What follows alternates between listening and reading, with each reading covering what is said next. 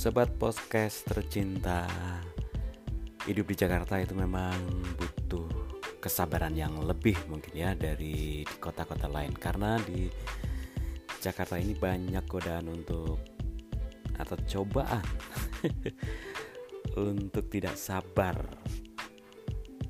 Karena di jalanan itu macet kemudian di tempat-tempat mungkin di tempat publik itu ngantri yang menghadapi berbagai macam orang yang karakternya macam-macam yang sering kali bikin kita senewan kalau nggak sabar-sabar waduh eh, ngantri di jalanan macet kemudian udah gitu pas datang ke misalnya kita mau ngantri mendaftarkan apa itu namanya orang rebutan ada di kasir di supermarket aja. Banyak yang nyela. Kemudian antrian di Transjakarta mungkin uh, ada yang tiba-tiba nyelonong aja ke depannya. Makanya itu. Butuh kesabaran tinggi. Kalau ada yang bilang uh, sabar itu ada batasnya nggak sepenuhnya benar. Harusnya nggak ada batasnya ya karena sabar ya memang harus sabar. Menghadapi hal-hal seperti seperti yang tadi saya gambarkan gitu memang ya harus tetap sabar. Mungkin kita bisa mengingatkan orang-orang yang tidak berdisiplin tapi tetap aja kan kita kan nggak bisa mengubah karakter orang ya. Misalnya kalau mereka marah balik atau nggak terima ya sudah gitu kan. Kita cuma bisa mengingatkan dan kita sendiri yang uh, bisa sabar dan melakukan yang lebih baik. Sebetulnya kasihan dengan mereka tapi ya sudah gitu ya. Kita nggak bisa itu tadi nggak bisa mengubah orang dan kita cuma bisa mengingatkan. Sabar itu memang perlu latihan ya sedikit demi sedikit.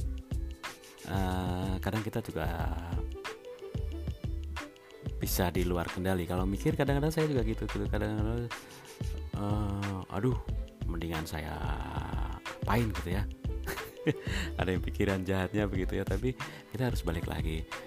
Ya kita sendiri yang harus sabar. Kalau semua orang berpikir begitu pasti akan uh, hidup ini akan lebih indah.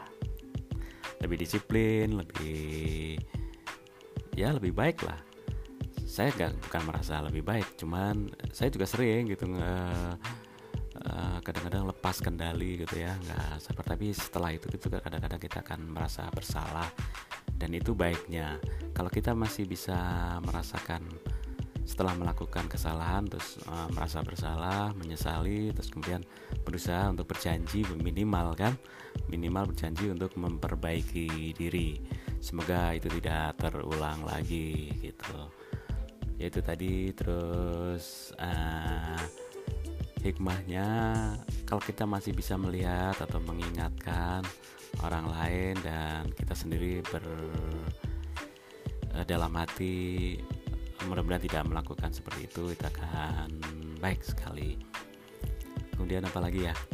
Hmm, apalagi di bulan puasa seperti ini ya.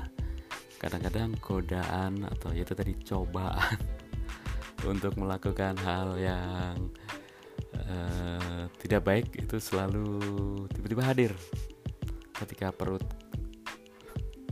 lapar kemudian udah mulai lemas terus eh ada yang mengganggu gitu ya. Pasti akan muncul um, apa sikap kita yang di luar kendali. Tapi itu tadi kita coba latihan. Puasa ini juga kan sebagai latihan untuk mengendalikan diri agar selalu sabar dan tawakal.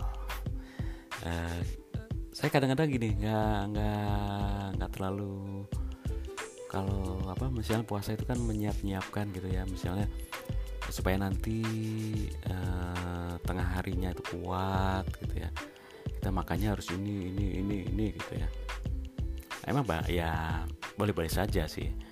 Um, ada usaha untuk supaya nanti nggak tenggorokan kering ya, kayak gitu. Uh, boleh misalnya makan apa gitu ya minum apa supaya nanti kuat. Tapi cenderung saya ya udah seadanya aja makan minum seperti biasa.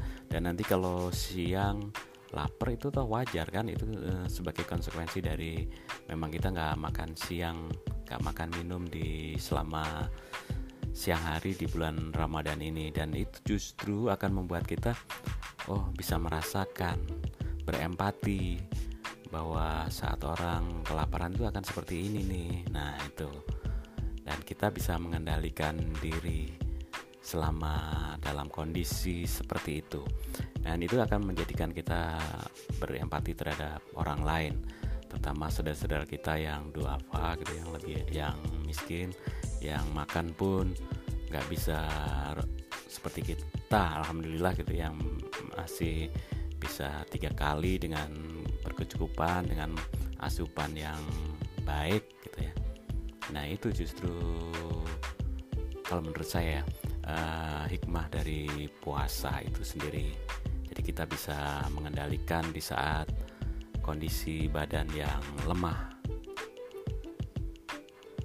Oke, sahabat uh, Jakarta dan pendengar podcast semua, selamat menjalankan ibadah puasa. Semoga lancar dan kita bisa mengambil hikmah dari puasa kita.